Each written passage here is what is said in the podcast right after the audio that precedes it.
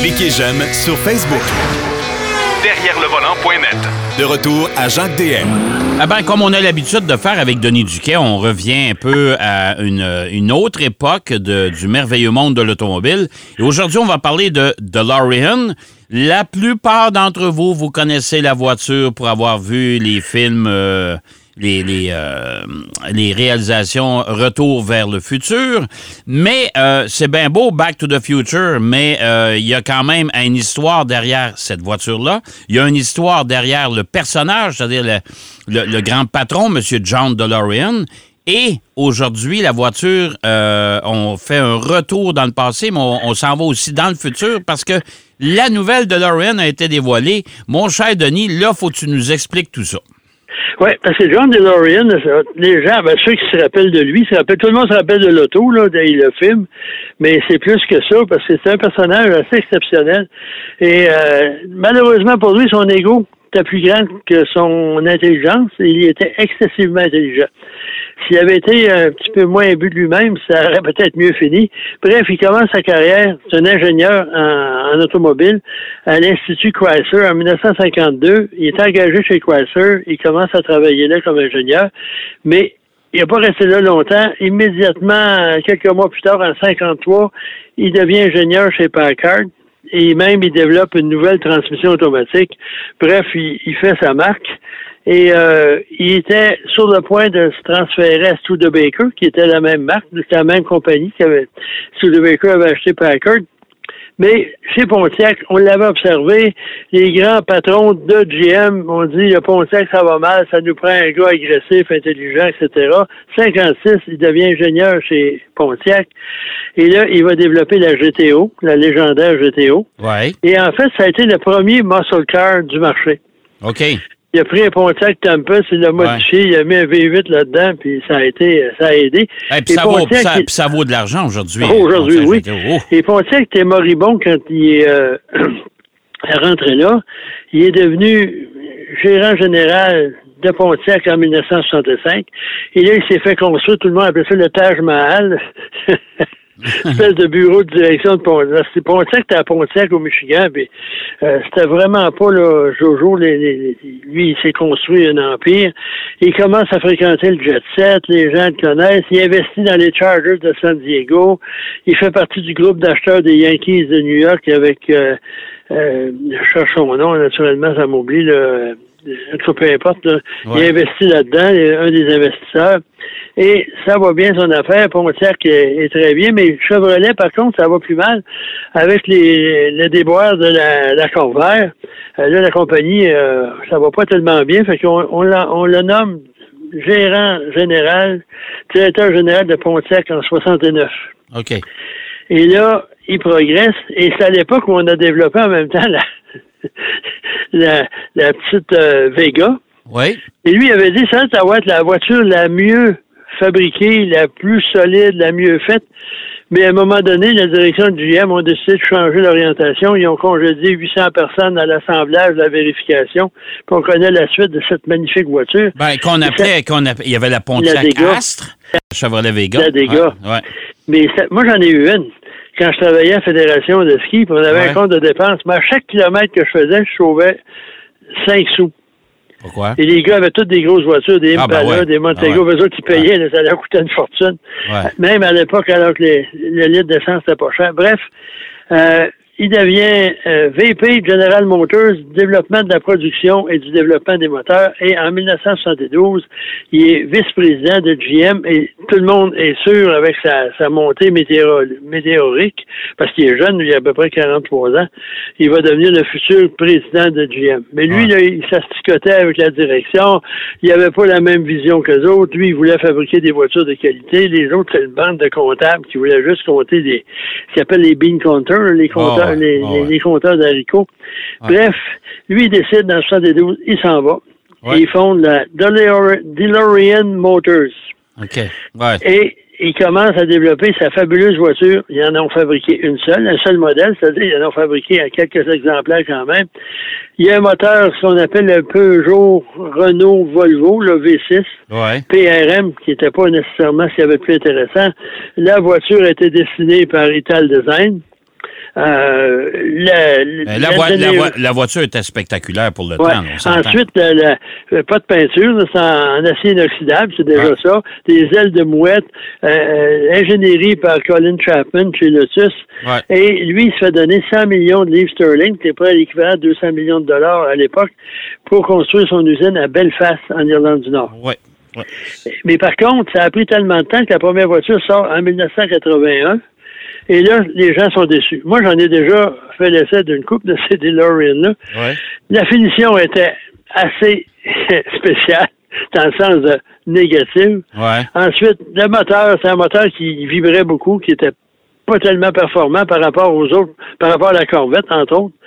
Euh, puis ensuite, ben, si on s'inclinait, il y avait la particularité, si on, si on- si on stationnait dans un plan incliné, euh, les portes, ne voulaient pas s'ouvrir à certains modèles. Bref, en 1982, un an à peu près, plus ou moins après la- la- le lancement du premier modèle, il y a 5000 voitures invendues. Euh, la compagnie est dans le trou et c'est le dépôt de bilan. Ouais. Puis en même temps, lui, il s'est fait connaître. Il était arrêté par le FBI, il a été coincé par le FBI parce qu'il voulait importer de la cocaïne. Ouais. Ensuite, on, on cherche, euh, le gouvernement britannique cherche son argent qui est mystérieusement disparu. Colin Chapman meurt entre-temps. Euh, il est accusé de fraude euh, d'investissement. Ah, écoute, il, y Il a- avait, il, était, il était d'un problème jusqu'aux oreilles. Moi, je me souviens, quand on regarde les, les, les, les différents documentaires sur John DeLorean, il avait même vendu, vendu sa première voiture au, au célèbre animateur de show de fin de soirée, Johnny Carson. Johnny Carson, il était ami avec lui. Ouais, mais là, ils- ils n'ont pas été amis longtemps, je peux te dire Non, non. ça. Oh. Mais non, DeLorean, il y avait un, un ça qu'on- S'il avait continué à développer des voitures, puis une chose, par contre, il faut lui donner raison. Il dit, GM, là, il s'en va dans le mur. Le- leur orientation de produits, tout ça, ça n'a aucun bon sens. Et lui, il avait, à chaque, partout où il a passé, quand on le laissait faire, sauf sa voiture, c'était une réussite. Mais euh, aussi, un des problèmes qu'il y avait en Irlande du Nord, euh, euh, les constructions automobiles, c'était pas dans leur dans leur Non, puis non. les voitures étaient tout croches.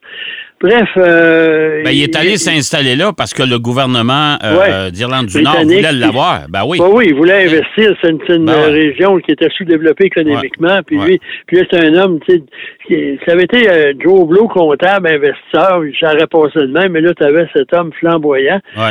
Et en plus, en 1999, il déclare faillite personnelle parce qu'il y a une quarantaine de poursuites euh, pour la, la manipulation des, des actions de la compagnie.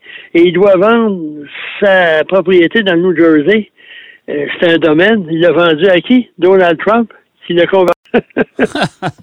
Puis il est décédé Ça, je en savais 2000. pas ça. Ça, je savais pas ça. Ouais. Ouais. Puis il est décédé de, de, de 9 et 100 en 2005. Bref, c'est une triste fin pour un homme qui aurait pu là, faire beaucoup pour l'automobile, qui en a fait quand même.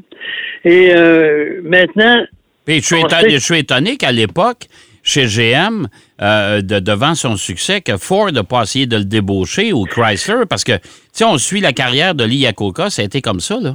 Ouais, mais Yacoca, il a la bonne idée de se faire mettre dehors par Henry Ford. Ouais. Puis ouais, chez Chrysler, il était désespéré. Personne ne voulait aller là. ouais. Parce que la compagnie était sur le bord de la faillite, puis il avait, ça prenait un vendeur, puis il est allé vendre le, le plan de sauvetage au gouvernement. Puis moi, je me souviens, là, à, à l'époque que je commençais dans le métier, puis on avait été au, au- euh, ce qu'on appelle le long lead, là, le Ouais, lancement des voitures anticipées. Puis Lee Iacocca, il a fait un discours, puis il dit Première chose qu'il a dit, il venait de régler avec les- le gouvernement américain. Vous pouvez manger sans, sans problème. Il dit, on a déjà payé la facture. Ah, Puis là, il a commencé, c'était un vendeur de, c'était un vendeur de voitures usagées, les Yakoka. Et lui aussi, en fin de carrière, quand il a, il a quitté Chrysler, il a pris sa retraite. ouais. Lui aussi, il avait des, il voulait, lui, son rêve, c'était de fusionner Chrysler et Ford pour contrer GM. Ouais. Bref. Et euh, la, la DeLorean Motor Company, là, c'est une voiture qui était euh, été acheté par un fonds d'investissement, ceux qui ont racheté la faillite et qui ont continué jusqu'à ce jour à, à fournir des Ils ont acheté tout l'inventaire, toutes les pièces, etc., les Ouais. droits, le, le nom, etc. C'est c'est une compagnie qui est basée à Humble, au Texas, et qui, euh, jusqu'à ce jour, euh, continue là, de, de poursuivre la vocation des DeLorean. Mais ils ont, fait, Mais- quoi? ils ont fait quoi? Ils ont vendu des pièces? Ils ont vendu. Oui, ils vendent des pièces, puis ils veulent Ouais. restaurer ta DeLorean, ils ont assez de pièces pour la restaurer, Ouais. etc. Puis même, je il y en a qui font peindre leur DeLorean. Ça, c'est assez spécial. Je l'ai vu à quelques reprises dans des salons. Ouais. Euh, parce que le, le, le, le, voyons, le stainless steel, l'acier inoxydable, ça, aussitôt qu'on mettait les mains là-dessus, l'empreinte des doigts, c'était Ah, ben ouais, ben ouais. l'enfer. Ah ouais. Puis ça, ça a contribué à, à limiter le nombre de ventes. Puis il y a des gens qui en avaient, puis ils voulaient la garder, parce que c'est une voiture quand même, même aujourd'hui, spectaculaire. Puis ils faisaient peindre la voiture, euh, justement, en partie euh, à l'atelier de Hamburg. Et cette compagnie-là, depuis 2011, qui nous promettent une nouvelle DeLorean. Et maintenant, ils l'ont dévoilé, c'est la DeLorean Alpha 5. Ouais, ça, je l'ai vu, euh, je l'ai vu, cette voiture-là. Ouais. C'est une voiture qui est très jolie, puis a été dessinée par Ital Design, elle aussi, comme la première. C'est assez intéressant. Ouais. Et cette fois-ci, au lieu d'être un coupé deux portes, c'est un coupé quatre places. Euh, deux portes. Parce que c'est des, des ben deux portes, il y en a deux parce que c'est des, des portières en, en forme d'aile de mouette qui se trouvent euh, Ah ouais, un verticalement peu, un peu comme la, la, la, la, la, la DeLorean de, de, d'origine. D'origine, mais euh, quand Mais tu là, ouvres les- ça, mais ça doit affaiblir. Moi, je regardais ça, là. Comment ils font pour garder une structure de voiture qui, qui est rigide? Quand tu dis que tu n'as même pas de pilier B, là? C'est, la porte est immense. Oui, mais la porte, c'est elle qui fait partie intégrante, comme la Mercedes SL, là, qui, qui on disait pourquoi il y a fait 6-7 ans, là. Ouais. Euh, mais le problème- ben, ce qu'ils font, c'est que le, le, le, le bas de caisse, là, c'est un pilier euh, énorme. Les, les Mercedes SL, les légendaires Mercedes SL à aile de Ouais. mouette, c'est ça Ouais. qui arrivait. C'est quasiment le tangente, c'est quasiment, euh, je sais pas moi, 15 cm de haut, ça, ça- ça- ça- ça- cette poutre-là. Mais la porte est, est beaucoup plus grande pour permettre aux gens de prendre place à l'arrière. Euh, on parle de performance 0-100 km en 3 secondes, Eh boy. une vitesse maximale de 250 km heure et une autonomie de 480 km. Ça, c'est le prototype, le concept. Ouais, ouais. Euh, je sais pas si qui va fabriquer ça. Peut-être qu'ils sont en train d'établir une usine. Ils ont dévoilé la voiture qui est très jolie. Euh, Ouais. Mais là, ça va revu, mais on est en train, là, dans le domaine de faire renaître de leur centre d'anciennes marques. DeLorean, c'est plutôt une curiosité qu'une légende. là. Ben ouais, mais c'est parce que le problématique que je vois là-dedans, Denis, là, ça c'est bien beau, la voiture est jolie. Ça sera pas donné, premièrement. là. ça va se Ah. vendre, euh, ça va se vendre à, à quel- plusieurs centaines de milliers de dollars. La problématique, c'est qu'il commence à avoir pas mal trop de monde là-dedans. Là. C'est comme en, en Espagne, les Suiza, avant la première, la deuxième guerre mondiale, c'est une, une des marques les plus prestigieuses, les plus légendaires. Puis maintenant, il y a une compagnie qui a racheté, les héritiers de la famille qui ont relancé la compagnie, qui font des voitures euh, euh, très, très ultra modernes et à propulsion électrique, etc. Mais c'est une production de 30 voitures à 3-4 millions. Mais prends 30 voitures par 4 millions, 120 millions, peux-tu faire marcher une compagnie automobile, la production de ça, là, ça c'est quand même pas. Euh, euh, je comprends pas. J'ai jamais compris d'ailleurs comment ils font pour faire des profits, mais ça, c'est mes problèmes de, C'est ça. de comptabilité. mais euh, oui, il y en a beaucoup, puis là, c'est à la mode d'avoir une petite série, mais il y a tellement de sous-contractants maintenant. Euh, puis en plus, j'ai l'impression qu'il va en avoir de plus en plus parce que avec les voitures électriques, euh, les moteurs électriques, ça prend pas un grand développement, là, puis il y en a tout facilement disponibles. Ouais. Mais incidemment, là, des moteurs, euh, il y a beaucoup de producteurs privés qui font des moteurs. Ouais. Euh, des marques britanniques, là, j'ai oublié le nom, là, mais euh, ils font des V8, tu peux te commander ça, mettre ça dans une auto, puis il y a des carrossiers. Euh, ben, faut, faut, faut pas oublier que jusqu'à quasiment au milieu des années 50, il y a beaucoup de marques qui euh, qui fabriquaient pas la carrosserie. Il- Alfa Romeo, entre autres. Puis chez Mercedes, c'est pareil. Là, on avait une compagnie qui fait. Puis le plus bel exemple, c'est Fisher Body, qui était une compagnie à part qui fabriquait euh, les, carrosseries pour les, les, moteurs des voitures GM, que GM a racheté. C'était une fusion, mais quand même, euh, c'est assez. euh, puis je pense qu'on est en train de revenir à ça dans un certain certaine façon. Mais si on regarde les voitures modernes, ultra modernes aujourd'hui, il y a tellement de fournisseurs. Ouais. Tu regardes une compagnie, elle a un truc exclusif pour deux ans. On Ouais. voit ça chez GM, par exemple, ou même Ford.